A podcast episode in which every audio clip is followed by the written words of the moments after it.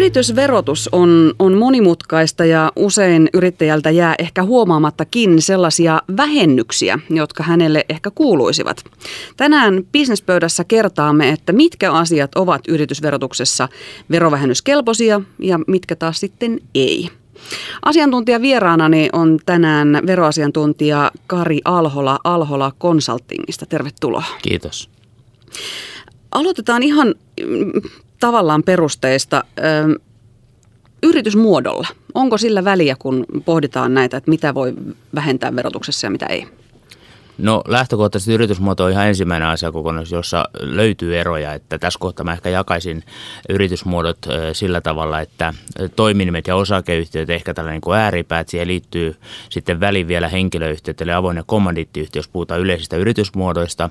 Mutta silleen, että jos ajatellaan, että henkilöyhtiöt ja osakeyhtiöt on yhtiömuotoisia ja toiminimi on sitten taas yritys toki, mutta on sitten niin kuin sama kuin henkilö ja harjoitetaan yritystoimintaa sinällään, niin tässä on on jo niin oma ero sitten kokonaisuudessa. Ensinnäkin asia on sellainen, että toiminimi verotetaan yrittäjän kädessä, eli se on sama kuin sinä itse – ja se johtaa sitten omiin asioihin, eli toisaalta se ei ole erillinen verovelvollinen, kun taas sitten osakeyhtiö on täysin irrallaan sinusta, se on erillinen verovelvollinen. Tämä on niin kuin ensimmäinen asia. No sitten toiminimen verotuksessa tapahtuu sillä tavalla, että kun sinne tulee yritykseen kuitenkin se verotettava tulo, jossa näitä vähennyksiäkin tarvitaan, niin sitten se vähennysten jälkeinen tulo, se verotettava tulo, verotetaan omistajan kädessä – ja se taas, miten se verotetaan, niin se riippuu yrityksen varojen velkojen erotuksesta, nettovarallisuudesta, josta sitten toiminimillä asia menee niin, että 20 prosenttia siitä yrityksen nettovarallisuudesta on se määrä, joka verotetaan pääomatulon sitä verotuksessa ja loputon ansiotulo, mutta verovelvollinen voi vaatia, että kaikki verotetaan ansiotulona tai sitten jos 10 prosenttia verotetaan ansiotulona ja niin edelleen. Tämä niin on yksi asia kokonaisuus, kun taas sitten itse verotusten jälkeen ansiotulojen puolella verotetaan toiminimessä progressiivisesti valtion tuloverotuksen takia. Ja taas sitten, kun mennään osakeyhtiön puolelle, joka on erillinen verovelvollinen, niin siellä lasketaan ihan normaalisti myöskin veronalaiset tulot minus vähennyskelpoiset menot, saadaan verotettavaa tulo, joka ei vaikuta millään tavalla sinun verotukseesi yrittäjälle, jolle sitten me nostamaan sieltä sitä yritystä osakeyhtiönä verotaan 20 prosentin täysin suhteellisella verokannalla. On toki tietysti muistettava, että yrittäjä ei saa osakeyhtiöstä rahaa ulos ilman verotusta, jolloin me ollaan aina käytännössä tilanteessa, että ainakin perustilanteessa vähintään osittain kaksinkertainen verotus on päällä, koska eka verotetaan yhtiötä ja sen jälkeen verotetaan osakeyhtiö. Mutta näistä vähennyksistä, jos niitä lähdetään hakemaan, niin varmasti tulee moniakin asioita, joita voidaan ajatella, että on erilaisia. Ihan nyt tässä kohtaa ja alkuun vaan sanon, että jos toiminimessä ei voi itselleen, puolisolle eikä omalla 14-vuotiaan lapselle maksaa palkkaa, joka olisi verotuksessa vähennyskelpoista, joka ei taas koske osakeyhtiöitä eikä myöskään henkilöyhtiöitä, avointa kommandiittiyhtiöitä lainkaan. Okei. Ähm, miten sitten, kun nykyään puhutaan paljon tästä kevytyrittäjyydestä, mm, mm. Minkäs, miten verottaja suhtautuu tähän?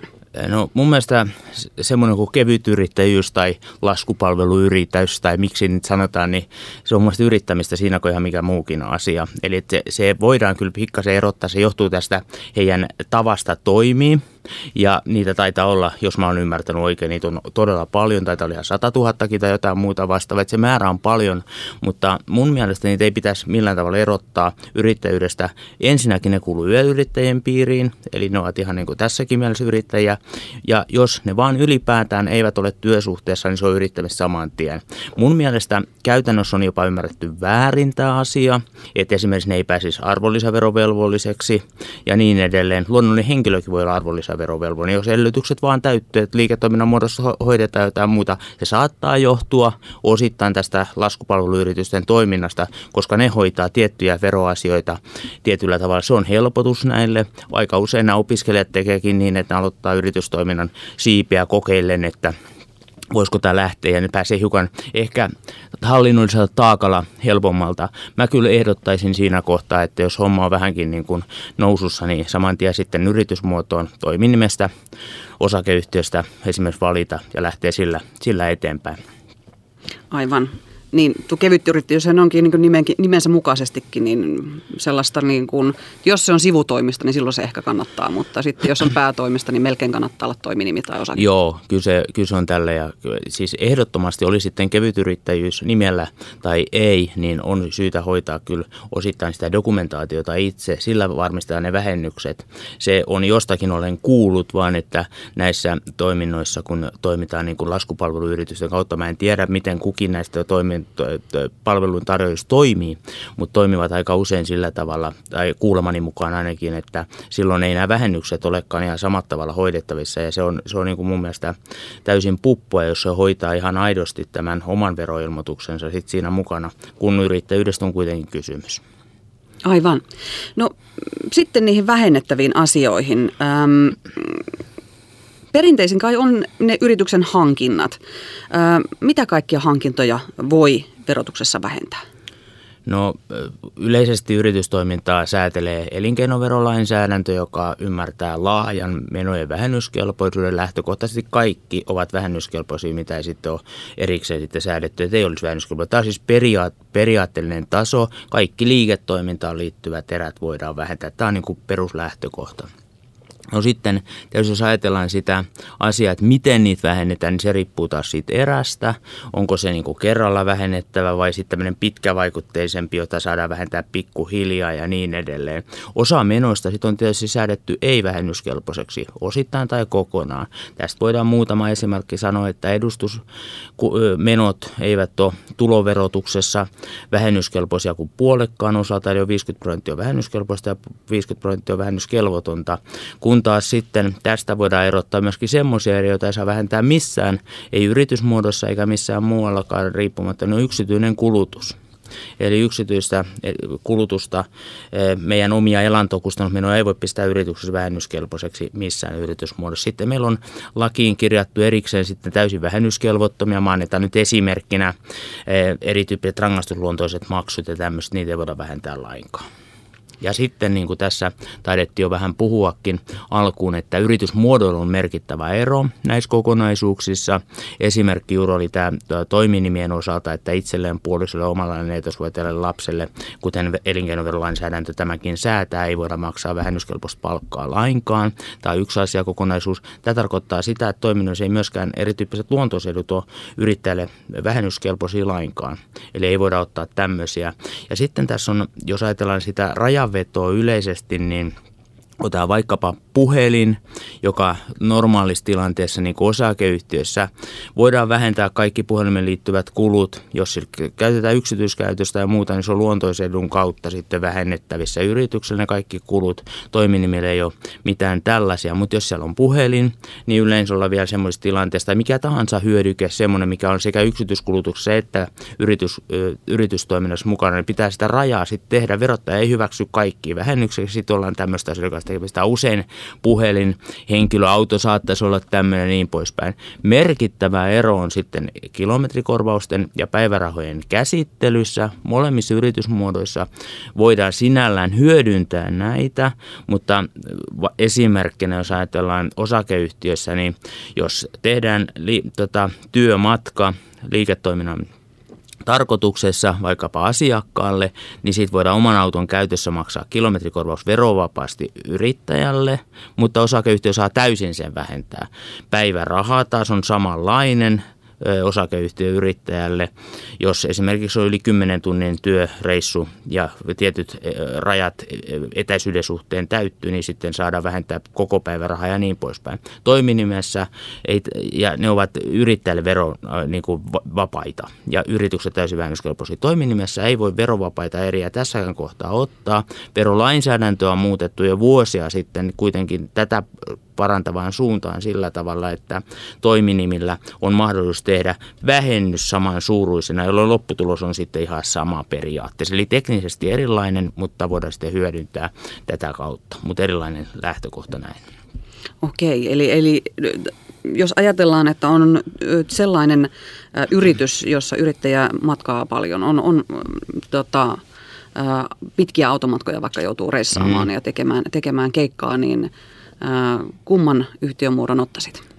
Toi on ehkä vähän tämmöinen miten nyt sanotaan, vähän suboptimaalinen tilanne jollakin tavalla, että, että jos tämän perusteella pitäisi vaan valita, että kyllä mun mielestä yritysmuodon valintaa pitäisi ottaa kokonaisuus huomioon ja sitten jopa vaikka itse veroasiantuntijana toimin, niin en mä yrittäjän kanssa keskustele pelkästään veroasioista. Ensimmäinen on se liiketoiminta, mistä lähdetään liikkeelle ja sitten aletaan katsomaan muita yritysmuodon vaikuttavia tekijöitä, mitkä voi olla ja yksi iso asia on myöskin riski, johon, johon niin kuin tämmöisessä tilanteessa pitää ottaa kantaa. Mutta yritysmuodon, jos verotuksellisesti mietitään, niin siinäkään ei ole yhtä oikeat vastausta.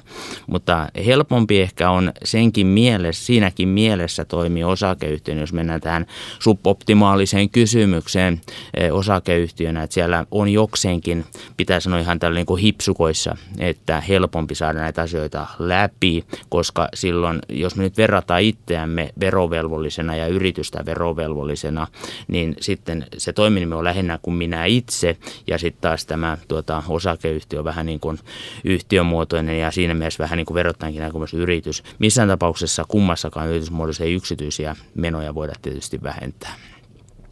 Tässä on vähän sivuttukin jo näitä tuota, henkilöstömenoja, niin kuin päivärahat mm-hmm, sanoit, että kyllä. ne voi yritys vähentää ja niin edelleen.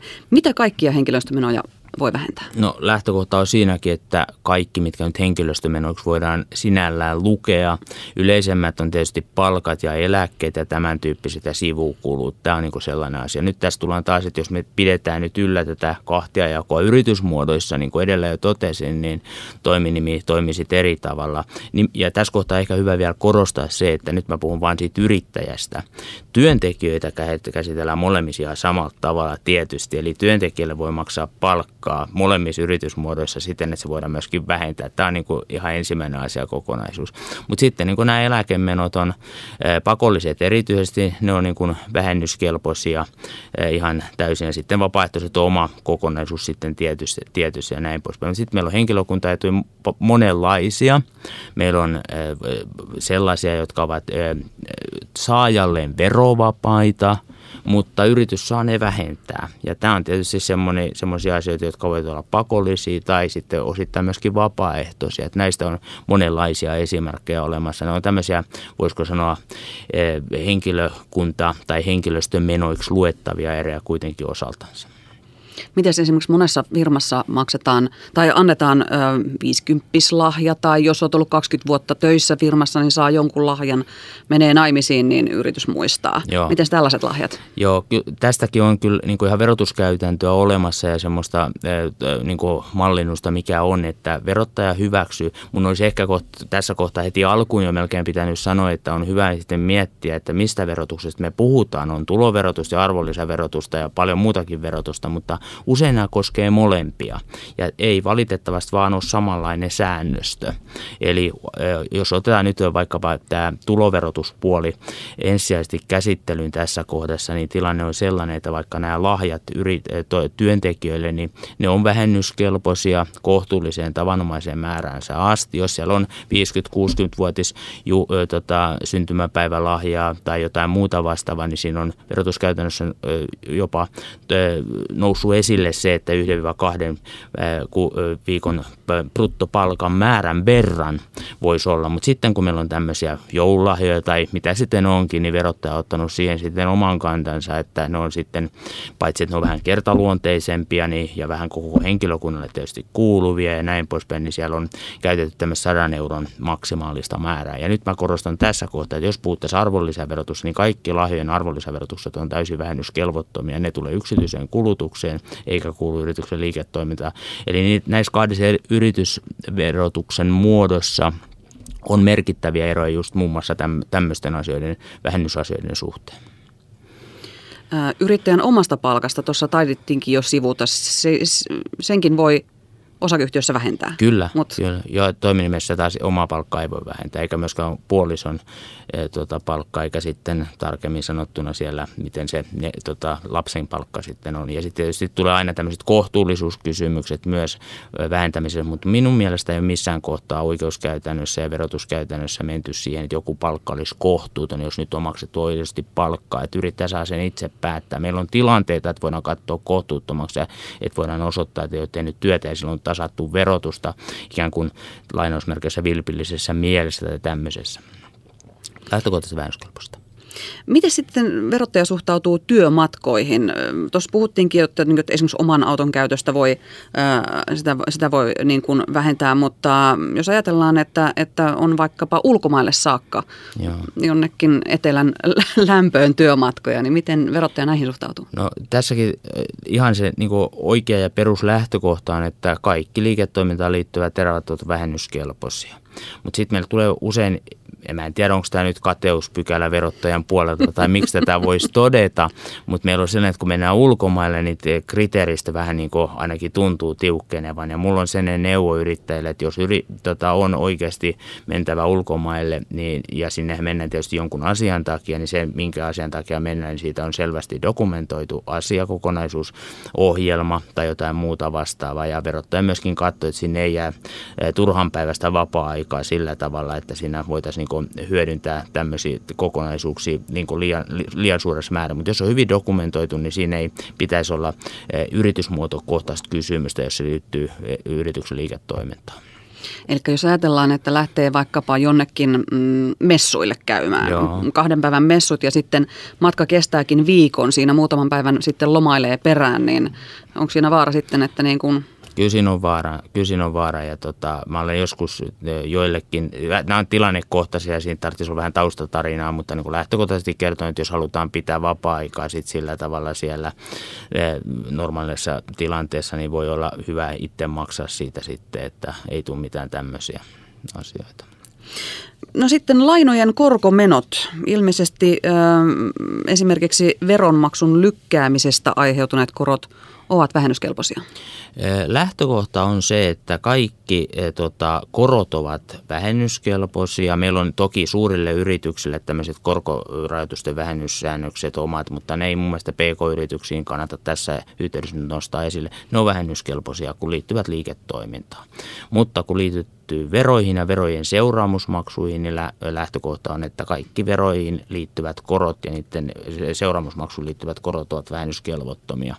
Eli tämä on niin kuin se perus, perus niin kuin, tässä kokonaisuudessa. Hirvittävän paljon on asioita, mitä pitää muistaa, jos, jos niin kuin haluaa pitää ton, noin niin kuin vähennykset ajan tasalla.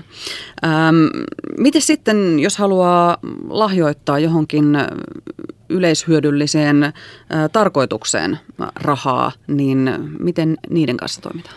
No tässä on oikeastaan aika usein ensinnäkin rahamäärästä kysymys ja jos puhutaan ihan pikkusummista ja tämmöisistä, jos ne vaan liittyy liiketoimintaan jollain tavalla, niin voidaan niin kuin hyväksyä tässä, tässä suhteessa. Mutta jos mennään ihan aidosti näihin, mitä tällä asiakokonaisuudella yleensä tarkoittaa, niin tuloverolainsäädäntö säätää ihan oman pykälänsä nojallakin yhteisöille, joksi tuloverolainsäädäntö ymmärtää muun muassa osakeyhtiö, niin mahdollisuuden 50 000 ylittävältä osalta, ikä tai niin kuin 50 000 tiettyyn 850 000 tai 250 000 piti sanoa näin päin niin kuin vähennyskelpoiseksi näitä, näitä eriä. Niin myöskin tämmöisen, niin kuin, tai nimenomaisesti tämmöisen kulttuuriperinnön ja tämän tyyppisten asioiden niin kuin ylläpitämiseksi. Siellä mainitaan ö, yliopistoja ja tämmöiset voidaan antaa lahjoituksia tämmöiseen tarkoitus. Mutta se on hyvin ö, tarkoin säädeltyä, eikä ole niin kuin kaikkien käytettävissä. Ja taas kun tultiin yritysmuodoista, niin toiminimi ei tähän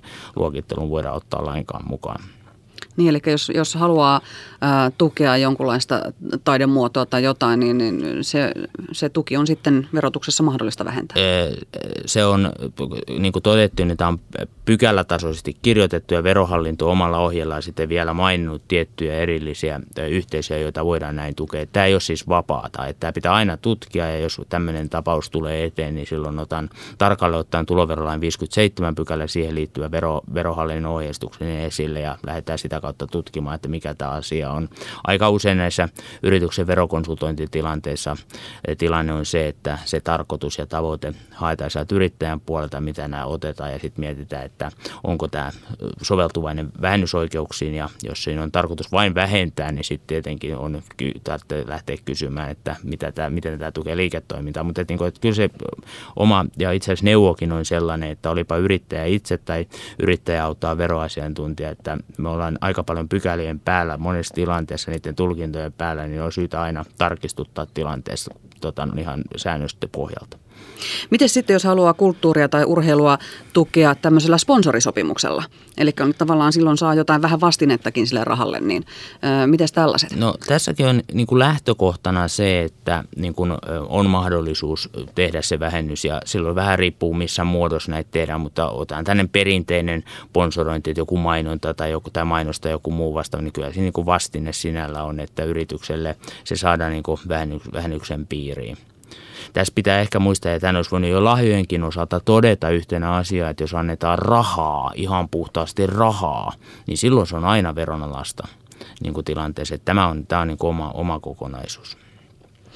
Yksi asia, mikä itselle tuli niin kuin, tavallaan täysin uutena asiana, kun tätä vähän lähdin tutkimaan näitä verovähennysjuttuja, oli ää, liikearvon verovähentäminen. Selitä tämä. Joo, no ehkä tiedä kuulijakuntaa, millaista kukin on ajatellut olevan liikearvo, mutta liikearvo aika usein syntyy siitä, että yritys ostaa toisen yrityksen, se maksaa jostakin semmoista, joka ei ole näkyvää, eli ei makseta mistään kiinteistöjen arvon noususta, vaan esimerkiksi maksetaan siitä, että koetaan, että sillä on semmoista osaamista, jota meillä ei ole tai muuta, ja sitten me joudutaan kirjaamaan se yrityskaupan kaupan hinta, esimerkiksi osakkeesta tai muusta vastaavaa, tai osakkeesta nyt ei sinällään, mutta yrityskaupassa, liiketoimintakaupassa, niin me joudutaan ikään kuin kirjaamaan sitä liikearvoksi ja tälle. Ja sitten taas verolainsäädäntö sanoo siitä, että liikearvo on vähennettävä sitten – niin kuin, säännösten mukaan, että lähtökohtaisesti sitä ei voida kerralla vähentää, jos vaan edellytykset yleisesti tähän täyttyy ja silloin se on, meillä on tämmöinen niin muiden pitkävaikutteellisten menojen säännöstä ja se on enintään kymmenes vuodesta tasaisesti sitten otettava sieltä pois. Että tämä on se lähtökohta. Periaate on toisaalta kyllä se, että niin kuin esimerkiksi kirjanpidossa me voitaisiin vaikkapa kerralla vähennellä näitä, mutta meillä on verotus taas oma, oma kokonaisuus ja lähtökohta on tämä. Entä sitten erilaiset palaverikulut? Istutaan palaverissa, syödään pullaa ja juodaan kahvia. Onko ne niin kuin lähtökohtaisesti aina mahdollista vähentää? No mun mielestä kysymyksen asettelu on hyvä, että lähtökohtaisesti kyllä, kun lähtökohtaisesti näissä on aika usein tämä tilanne. Ja mä tarkoitan sillä nimenomaan sitä, että kun tämä säännöstön henki on, että jos on liiketoimintaa tukevaa eikä ole yksityistä kuluttamista ja yleensä palaverikäytännöt on tällaisia. Tässäkin pitää ehkä niin kuin taas tarkoituksenmukaisesti niin kuin jaotella oman henkilöstön kanssa tapahtuva kahvittelu, iltapäivä, aamupäivä kahvit tai tämmöistä ja normaaleja vähennyskelpoisia. Sitten jos meillä on vielä asiakkaita tai tämmöisiä, niin ihan no, normaali on nekin, mutta me voi tulla näissä sitten omat juttunsa eh, sen takia, että otetaan vaikkapa edustuskulu, joka aika usein näistä tulee kysymykseksi, niin sitä ei voi tapahtua pelkästään oma henkilöstön kanssa ollenkaan, silloin pitää olla aina ulkopuolisia.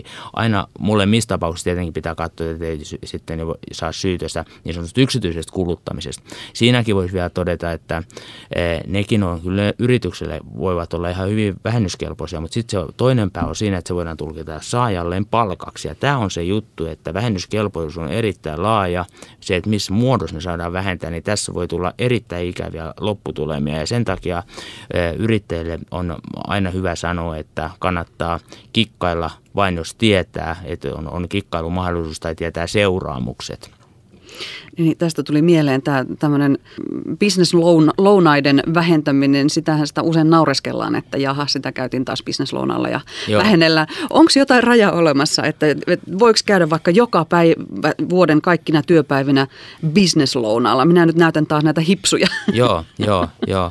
Eh, tuota, jos ne hipsukat on tässä sitä, että ne ei ole oikeasti tota, tämmöisiä lounaita, niin riski on vaan olemassa. Mutta lähtökohta on taas se, että eh, meillä on eh, toimijoita yrityksissä, jotka oikeastaan tekee tarkoituksellisesta näistä liikelounaista sellaisen, että siellä tapahtuu keskustelua ja niin edelleen. Mutta jos on kokoaikasta ja tällaista, niin kyllä mä luulen, että siinä voi tulla ainakin saman yrityksen tota, tai osapuolten osalta aika helposti se asia, että siinä tämmöinen tavanomaisuus tai tämmöinen vieraanvaraisuus pykälistö ylittyy ja silloin se voidaan lukemaan edustamiseksi. Mutta lähtökohtaisesti vaikka joku myyntihenkilö, se saattaa olla, että se tota, no niin, vie neuvotteluissa henkilön syömään, niin silloin me tulee rajanveto, kumpaa puolelle se kuuluu edustamiseen vai normaalin neuvottelun palaveriin, miksi sitten onkin tämmöisessä tilanteessa.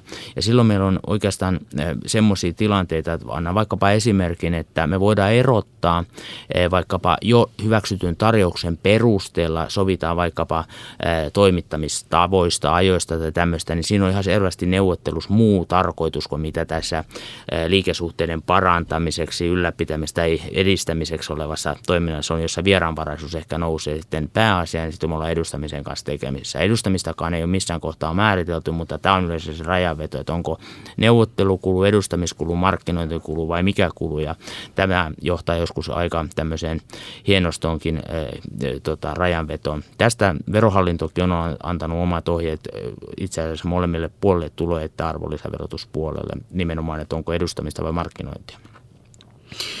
Sitten oikeastaan olisi voinut nämä perustamiskulut käsitellä siellä ihan alkuvaiheessa, eli kun yritystä perustetaan, niin mitäs niihin perustamiskuluihin lasketaan?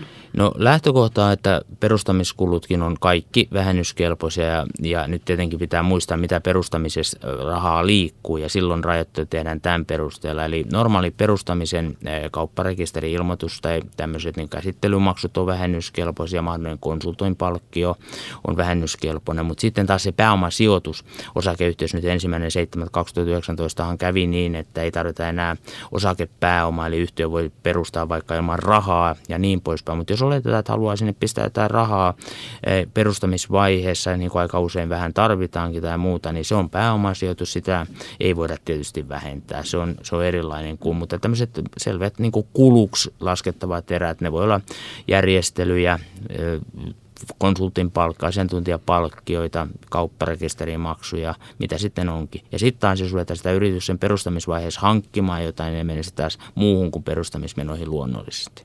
Aivan. Sponsoroinnista puhuttiinkin jo, mutta miten muu markkinointi ja mainonta? No niissä on kyllä vähennyskelpoisuus. Jos, jos puhutaan vain näitä termeillä, niin vähennyskelpoisuus on olemassa. Ne liittyy yleisesti liiketoimintaan ihan normaalisti. Ja yleensä se rajanveto tulee sitten, että markkinointi ja mainonnan välillä ei ole rajanvetoa, koska ne on molemmat vähennyskelpoisia, mutta niillä tulee kahteen suuntaan tulee rajanvetoa. Toinen suunta on sinne edustamiseen, joka tuloverotus voidaan puolet vähentää. Ja tässä mä korostan vielä, että arvonlisäverotus ei sitten lainkaan. Eli edustaminen poikkeaa siinä. Mutta sitten on vielä toinen pää siellä tuloverotuksessa, joka ei voida lainkaan vähentää että jos tämmöinen markkinoiminen tai mainonta saa semmoisia piirteitä, että se onkin yksityiskuluttamisen ikään kuin viittaavaa.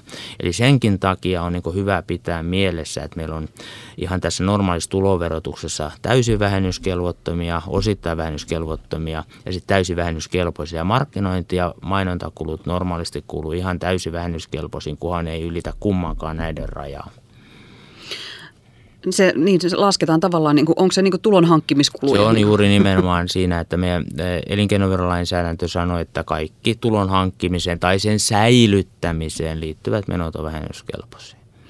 Toinen, mikä varmaan menee tuohon tulon hankkimiskuluihin, on sitten tutkimuskulut varmaankin. Kyllä, kyllä sekin sinne voidaan katsoa. Tutkimusmenot, jos nyt kysymys kuuluu, että onko ne vähennyskelpoisia, niin vastaus on, että ne on vähennyskelpoisia. Tähän liittyy sinne hauska oikeastaan elinkeinoverolainsäädännön jopa kaikkein joustavin vähennyspykälä, jos oikein halutaan pilkkuja lähteä rääppimään.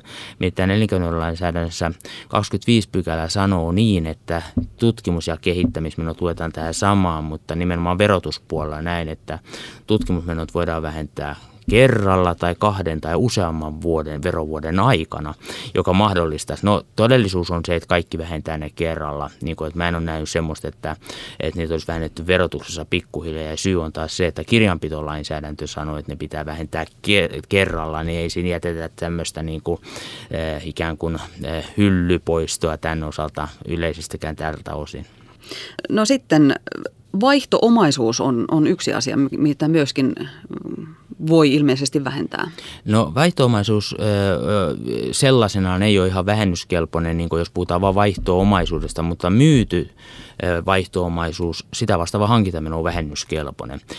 Toinen, milloin vaihtoomaisuus voidaan vähentää on, että siis jos se on varastossa, niin se ei ole vielä vähennyskelpoinen, se on silloin omaisuutta ja sitä, tämän takia niin aloitan tämän asian näin, mutta tota, meillä on niin kuin se, että kun se on myyty, niin sitä vastaava hankintameno voidaan vähentää. Ja toinen, mitä voidaan vähentää, on sitten ihan puhdas tämmöinen arvon alentuminen. Puhutaan epäkuranttiusvähennyksestä. Eli voi olla varastostavaraa, joka on A tuhoutunut vaikka vesivahingon tai jonkun muun vastaavan takia. Sitten sen markkina-arvo, hinta on vaikka mennyt vähän niin kuin vanha-aikaiseksi. Meillä on sellainen sääntö, semmoinen alimman arvon periaate verotuksessa, että alhaisin arvo on se arvo, millä se ikään kuin arvostetaan perustilanteessa, eli se on hankintahinta, tilinpäätöshetken hankintahinta tai tilinpäätöshetken myyntihinta. Ja näistä alhaisin arvo on sitten se, mikä on se niin sanottu inventaariarvo. Ja tämä voi johtaa siihen, että me ollaan hankittu sadalla rahalla ja sen arvo on sitten 80 rahaa tilinpäätökseen. Niin siellä on sitten vähennettävä tämmöinen, voisiko sanoa epäkuranttiusvähennys, joka ihan puhtaasti menee sitten verotuksessa myöskin vähennyskelpo. Pitää dokumentoida ja tuossakin mä yleisesti yrittäjän kanssa keskustelen sitä, että pitää selkeästi identifioida, mikä tuote tai tuoteryhmä on kysymyksessä. Että ei voi sanoa vain, että tuossa on mun varasto, että siitä tehdään 20 prosentin epäkuranttiusvähennys. Että tämä on niin se e, yleinen verotarkastuksessa tapahtuva virhe, että ei ole e, tehty konkreettista e, inventaaria ja todettu, että mikä, mihin se osuu tämä epäkuranttiusvähennys. Mutta vaihtoehtoisuus on tällä, tällä tavalla toimintavähennysjärjestelmä varmaan yksi tärkeä neuvo, mikä kaikille yrittäjille annat on, että niin kuin kaikki pitää dokumentoida tarkkaan, jotta ei jälkikäteen tule mitään sanomisia. No ne, missä on dokumentoitava, niin kyllä. Ja dokumentointia on tietysti, että tositteet, oli ne sitten missä muodossa tahansa nykyään yleisesti pilvessä olevia sähköisiä tota, no niin, dokumentteja, mutta joka tapauksessa, että kaikesta on sellainen näyttö, miten se menee. Ja, tämä on se. ja silloin, jos me joudutaan itse laatimaan tai tuomaan jotain asioita esille, niin sit, silloin on ehkä yrittänyt ihan ikiomasta dokumentaatio halusta, kyvystä ja taidoista kysymys. Oletko ymmärtänyt oikein, että myöskin jotkut verot ovat vähennyskelpoisia verotuksessa? No toi, toi pitää ihan paikkansa kyllä. Meillä on erityyppisiä veronimellä olevia asioita. Itse asiassa ne on ihan oikeita veroja. Oletetaan vaikka, että yritys omistaa vaikkapa kiinteistön ja siitä tulee kiinteistö, kiinteistövero, joka on liiketoiminnan käytössä, niin kyllä se on ihan yrityksen toiminnassa vähennyskelpoinen erä siitä huolimatta, että se on veronimeltään. Et meillä on käytännössä tulovero on sellainen, jota ei voida vähentää. Arvonlisävero itsessään on oma järjestelmänsä ja silloin, jos me ajatellaan arvonlisävero, niin se tulee vähennettäväksi periaatteessa sitä kautta, että jos me ei oltaisi arvonlisäveron velvollisia tai ei saataisi sitä arvonlisäveron vähennystä, niin sitten se koko summa on meille hankinta hankinnassa vähennyskelpoista ja niin poispäin. Tätä kautta me saadaan näitä ikään kuin erityyppisiä veroja myös vähennykseen. Sitten jos oletetaan semmoinen, että meillä on vaikka varainsiirtovero kiinteistöistä, johon liittyy vaikkapa tuota noin, niin poistot rakennuksessa, voisi kiinteistö olla rakennus, joka sitten on poistettavaa, niin sitä kautta – voisi ajatella myöskin sen, mutta yleisesti kiinteistö, varainsiirtovero koskee ainoastaan tota, niin kuin kiinteistöä ja arvopaperista, arvopaperista ei yleisesti poistoja edes saada tehdyksi päästään niihin poistoihin. Se on ihan oma maailmansa ja siitä voisi varmaan tehdä ihan oman podcastinsa mm. ja puhua kaksi tuntia. Mutta tiiviisti, koita tiivistää, miten poistot lasketaan. No ensinnäkin suomenkielinen sana poisto on tota, yrittäjäpiirissä tämmöistä niin hilpeyttä herättävä asia, jolle sitä ole koskaan käsitellyt. Mutta kysymys on ihan puhtaasta arvon alentumista, niin kuin englanninkielinen termikin asian ikään kuin tuo. Mutta arvon alentaminen tai poisto nimellä, kun sitä nyt käsitellään, niin ensimmäinen asia, että poistetaan sellaisia eriä, jotka ovat useamman vuoden ikään kuin tuottaa tuloa yritykselle. Voidaan katsoa tässä myös pitkävaikutteisiksi. Se on niin kuin sellainen. Sitten verolainsäädäntö taas säätelee näitä eri tavoin, riippuu siitä millaisesta kohteesta hyödykkeestä on kysymys. Irtaimisto, koneet, laitteet, kalusto ja tämmöiset. Meillä on omat pykälistöt sille, että voidaan vähentää enintään vaikkapa 25 prosenttia. Nämä on niin sanottu menojäännöspoisto, eli aina kun on vähennetty 25 prosenttia siitä edellä olevasta vähennetystä summasta, niin se on se maksimimäärä. Tämä on joustava siinä mielessä, että 0 ja 25 välillä voi vähennellä miten haluaa. No sitten meillä on vaikkapa rakennukset, joihinkin jo viitattiin, niin se on 4 ja 20 prosentin väliltä täysin riippuen tämän rakennuksen tai kohteen käyttötarkoituksesta voidaan tehdä tällaisia poistoja. Tosiaan poistoja ei ole pakko lainkaan, että se on verotuksessa vapaaehtoista tässä mielessä. Eli tämä poisto on verotuksessa sitten meillä tietysti, jos sotketaan vielä kirjanpitoa tähän näin, niin on erilaisia poistoja, eli ei lähdetä tässä kohtaa nyt tuomaan sitä verotuksessa. Kuitenkin on verolainsäädäntö, joka ratkaisee koko, koko poistojärjestelmä. Sitten meillä on vielä erikseen kaksi muutakin poistojärjestelmää. Tällä lyhykäisyydessään todettu on tasapoisto tai sinne on viitatakin tämmöisiin muihin pitkävaikutteisiin menoihin, vaikka niistä liikearvoista, niin se poistetaan tietyn vuoden, vuosien lukumäärän aikana tasaisesti, vaikkapa 10 prosenttia kerralla, niin silloin se on 10 vuotta tai 20 prosenttia, niin se on 5 vuotta ja niin edelleen. Sitten vähän harvinaisempi ainakin allekirjoittaneen konsultointitilanteissa on ollut tämä substanssipoisto esimerkiksi jostakin maa-alueesta voidaan sitten käytön mukaan tehdä näitä poistoja. Kannattaako aina tehdä ne poistot sen, niin kuin sen korkeimman prosentin mukaan vai, vai miten, miten se poistoprosentti kannattaa miettiä? Mun mielestä tuohon ei voi antaa yleispätevää vastausta. Verosuunnittelu on kokonaisuus, jota pitäisi katsoa ja niin kuin äsken totesin, niin nolla ja kahden, nollan ja sen maksimipoiston väliltä verottaja hyväksyy mitä tahansa. Tosin tasapoisto on tasapoisto, se on vähän hankalampi tässä mielessä, mutta niin kuin yleisesti ottaen se menee niin. Ja sitten verotuksessa tai verottajan näkökulmasta tunnetaan myös tämmöinen hyllytetty poisto. Ei tehdä poistoa lainkaan mutta se voidaan kirjanpidossa silti tehdä, mutta se jää niin kuin verotuksessa käyttämättä. Ja tällöin se voi olla niin kuin mahdolli, monesti mahdollisuus jossakin tilanteessa jättää se edes tekemättä. Tämmöinen tilanne voisi tulla vastaan vaikkapa semmoisessa tilanteessa, että yrityksellä on tappioita aikaisemmilta vuosilta ja ne tappiot alkaa vanhentua ja annetaan silloin tappio, vähennetään tappio ja, ja nostetaankin poistoilla se verotettava tulos vähän ylös, ei tehdä poistoa, niin näin saadaan käytettyä se vanheneva tappio. Meillä olisi muitakin esimerkkejä tämmöisestä tilanteesta, saatetaan tietää, että tulee semmoinen ö, omistajavaihdos, että tappioita ei pystyttäisi vähentämään, niin sitten ennen tehtäisiin just tällä samalla systeemillä tämä asia. Mutta kuten totesin, niin verosuunnittelussa nämä kaikki vaihtoehdot täytyy ottaa huomioon. Missään tapauksessa ei voi sanoa, että, että maksimit tai nolla tai jotain siltä väliltä olisi niin ainut oikea aika usein näkee pienten yrittäjien tekevän hyvän, hyvän sään aikana, eli kun hyvin menee, niin tuota maksimipoistoja ei ole mitään ongelmia sitten ikään kuin ollut minkään muun asian suhteen sitten silloin. Tai ei ole muita vähennysoikeuksia ollut esimerkiksi menetyksessä tai muuta. Olen kuullut paljon kirjanpitäjiltä tarinoita, että, että yrittäjät yrittävät laittaa sinne vähennyksiin kaikenlaista. On, on, on porealtaita, on muita mitä ei voi poistaa? Onko jotain sellaisia niin kuin yleisiä asioita, mitä yrittäjät erehtyvät luulemaan, että voi poistaa, mutta ei voikaan? Joo, tuossa tota, voisi ekaksi todeta, että osa yrittäjistä ei tiedä yksinkertaisesti sitä, semmoisia huijariyrittäjiä tai semmoisia on yhä vähemmän ehkä olemassa ja sitten taas tietysti ymmärtää, että jossakin kohtaa se totuus alkaa vähän hämärtyä ja sinne yritetään sitten laittaa kaikenlaista. Aika paljon kun yrittäjä auttaa tuolla verotarkastuksissa, niin huomaa mitä ihmeellisempiä juttuja ja kyllä yrittäjä saattaa olla ihan käsitys, että näitä kuuluu tai voi vähennellä, mutta se, se on väärä käsitys. Lähtökohta on, että mitään yksityisen kulutukseen kuuluvia eriä ei voida vähentää ja silloin jos tämmöistä tapahtuu, niin silloin tietysti verottaja rankaisee niistä. Lähinnä ne tulee ilmi vain verotarkastuksessa, että niitä har harvemmiten missään muussa tilanteessa tulee. Omalle kohdalle on sattunut mitä hassumpia tapauksia, että jos sä ottaa, että siellä voi olla Alepasta ostettu ruokaa ja mitä kaikkea, välillä vähän jotain semmoista, mitä selvästi lapsetkin syö ja sitten siellä voi olla TV-kanavia, kaikenlaisia maksettuja ja niin poispäin. Nämä on semmoisia, mitä yrittäjä niin ei kauheasti välttämättä ajattele ja niin poispäin, mutta ei niitä oikein silloin, varsinkaan jos ei niihin ole selitystä, että ne on liiketoimintaan liittyviä.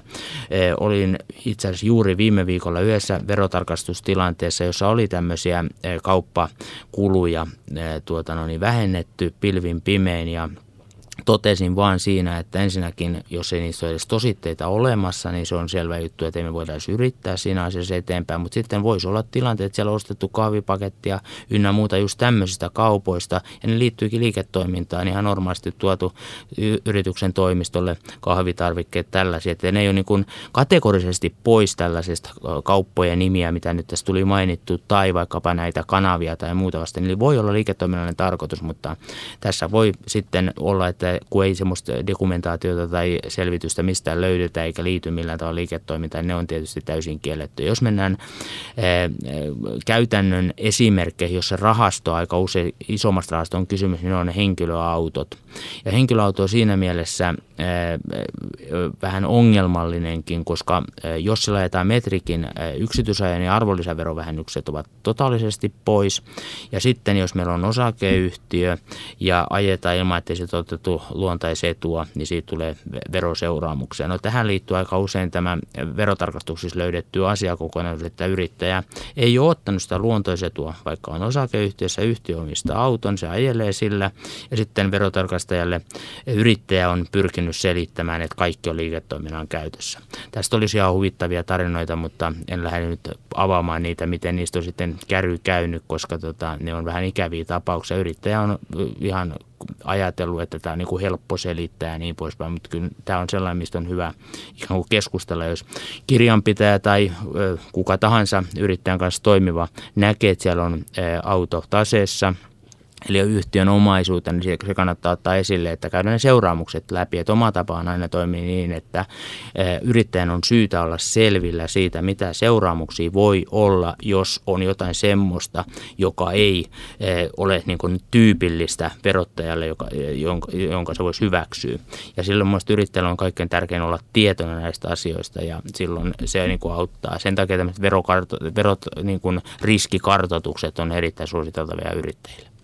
Päteekö tuo sama, mikä sanoit, että autossa, että jos kilometrinkin ajaa omaa ajoa, niin ei ole vähennettävissä. Niin päteekö se kaikkeen tavallaan, että jos yritykselle hankitaan ää, moottorikelkka – tietokone tai mitä tahansa, jos se vähänkään käyttää yksityisen. Joo, nyt e, tota, mä pyrin ainakin äsken toteamaan, että tämä oli arvonlisäverotuksen liittyvä asia. Arvonlisäverotuksessa meillä on tämmöinen johtava rajoituspykälä, jossa todetaan, että henkilöauto on tässä pannassa. Ja siellä kyllä kuuluu sitten näitä muitakin tämmöisiä vastaavan tyyppisiä eriä mainittuna, mutta tämä ei koske, jos tietokone on tai tämmöisiä, niin ei, ei ole millään tavalla. Meillä on lähtökohta se, että yleisesti tietokone, jonka hintakaan ei ole enää tonnia tonnia, kahta tonnia, harvemmiten työkoneet, vaikka kannettavatkaan ole enää kolme neljää tonnia. Toki sellaisiakin on, mutta kyllä ne on yleensä yrityksen hankkimina vähennyskelpoisia, eikä niissä ole mitään. Totta kai niitä ihmiset saattaa käyttää myöskin oma, omassa käytössään tai muuta vastaavaa, että siihen on tosi vaikea ottaa kantaa, kantaa, että miten sitä rajaa tehtäisiin, mutta niihin ei ole kyllä tällä hetkellä puututtu. Ei ole myöskään puututtu siihen, että nämä tietoliikenneyhteydet, jotka tuloverolainsäädäntö säätää verovaa jos yhtiö hankkii työntekijälle, että käytä niitä kotona johonkin muuhun, niin ei niistä ainakaan ole tähän mennessä tullut mitään tarkempia tutkimuksia tai verotarkastajia, niitä lähtenyt katsomaan, mutta kyllä se periaate on se, että niitä käytetään vain liiketoiminnan tai se yritystoiminnan käyttöön. No tähän loppuu vielä, jos jonkinlaista yleisohjetta yrittäjille ää, antaisit, niin mitä sanoisit? No kun puhutaan vähentämisestä, niin periaatteessa voisi sanoa, että varmaan tässä on tullut paljon niitä. En ole aina vähän tapauskohtaisia, että minkälaisia vähennyksiä sit siellä on, mutta yleisesti mä sanoisin niin, että niihin kannattaa suhtautua tietysti paitsi, että eh, ihan niin kuin rauhallisesti ja tota, täysin rentoutuneesti, mutta sillä tavalla, että, ei ole, jollei tiedä niiden seuraamuksia, niin kannattaa vähän miettiä, jos lähtee vähentelemään ihan mitä sattuu, koska se voi olla, että niiden seuraamukset on merkittäviä. Mä annan esimerkin ihan tähän loppuun, että se, että yrittäjä kuvittelee jonkun asian, että saa vähentää, niin se voi olla yrittäjän näkökulmasta ok, että se vähennys on mahdollinen, mutta se on voinutkin tuottaa sitten toisessa päässä, eli työntekijälle veronalaisen tulon. Ja sitten siinä tilanteessa, jos se tulkitaan jälkeenpäin, että se olisi ollut veronalainen tulo, niin ensimmäiseksi se on yrittäjä ongelmissa, paitsi myös se työntekijän ongelmissa, mutta työ, tota, no, niin yrittäjä saa pidättämättömistä ennakopidetystä sairausvakuutusmaksuista, ko, ko, tota no, niin ne menee maksuun, ne menee sitten korkoineen maksuun. Toki yritys saa ne takaisin sen jälkeen, kun yrittäjä on, tai työntekijä on ne maksanut ja niin poispäin. siinä on vähän niin kuin kaksipuolinen juttu ja yleensä kun tämä aina ja erityisesti viime aikoina vielä korostunut se, että työntekijöistä pidetään aidosti huolta, että ei pelkästään juhlapuheissa, niin tämä on mun mielestä erittäin tärkeä asia ottaa huomioon, että myös suojellaan sitä, että ei synny semmoisia kuluja tai eriä tai ikävyyksiä, jotka sitten ikään kuin tulee pommina taka, tai niin kuin jälkikäteen esille, e, nimenomaan kun ei ole ollut niin kuin tiedossa ja semmoiset on kaikki inhottavimpia. Sen takia mä yrittänyt korostaa, että paras on tilanne, että yrittäjä tietää etukäteen, liittyykö riskiä, minkälaisia, pystyy mä kantaa itse ton vai millä tavalla nämä asiat niin kuin omassa päässä sitten muotoutuu. Kari Alhola, sinä olet yksi henkilö, jolta voi kysyä neuvoa, jos on, on epävarma ja, ja epäilee, että, että nyt on verojen kanssa vähän, vähän mm, niin kuin langat solmussa, mutta voiko esimerkiksi verotoimistoon, saako sieltä yrittäjät kuinka hyvin neuvontaa? Mä en uskalla tuohon vastata, että verotoimisto tai verohallinto antaa vastauksia niin kuin kuinka hyvin, koska se voi vastata kuka tahansa. Ja semmoinen vähän, voisiko sanoa kiertävä legenda on, että jos soittaa yhdelle, saa yhden vastauksen, jos soittaa kahdelle tai kolmelle, saa kaksi tai kolme vastausta. Mä en yhtään yritä sanoa, kyllä verohallinnossa on ammattitaitoista porukkaa. Se, että kaikki ne eivät ole kuitenkaan aina sen puhelimen päässä saatavissa. Ja toinen asia on se, että saatko sä oikein henkilö henkilö, saatko sä sen ylipäätään kiinni ja niin poispäin, niin nämä on sellaisia asioita. Yleisesti ottaen mä, minä en luota verohallinnon vastauksiin, eh, en väitä, että ne olisi oikein tai väärin, mutta tämä äsken mainittu eh, ongelma siihen liittyy ja sitä ei voida millään tavalla nyt tässä kohtaa niin kuin kieltää, että semmoista ongelmaa ei olisi, koska on niin monta vastaajaa siellä päässä. Ja sitten myöskin voi sanoa niin, että aina kysyjä ei osaa kysyä. Se tarvitsisi jonkun verran myöskin vastakeskustelua ja mä en tiedä sitten eh, kuinka paljon sitten juuri vastaavalla, verohallinnosta vastaavalla henkilöllä on kykyä tehdä niitä jatkokysymyksiä, joka on taas sitten se melkeinpä tärkeämpi asia siinä, kun antaa yhteen suoraan kysymykseen vastaus. Eli suosittelet ottamaan ihan teihin asiantuntijoihin yhteyttä, jos Ehdottomasti niin kuin veroasiantuntija on luotettavampi paikka kuin verohallinto edellä mainitusta syystä. Kiitoksia Kari Alhalo. Kiitos.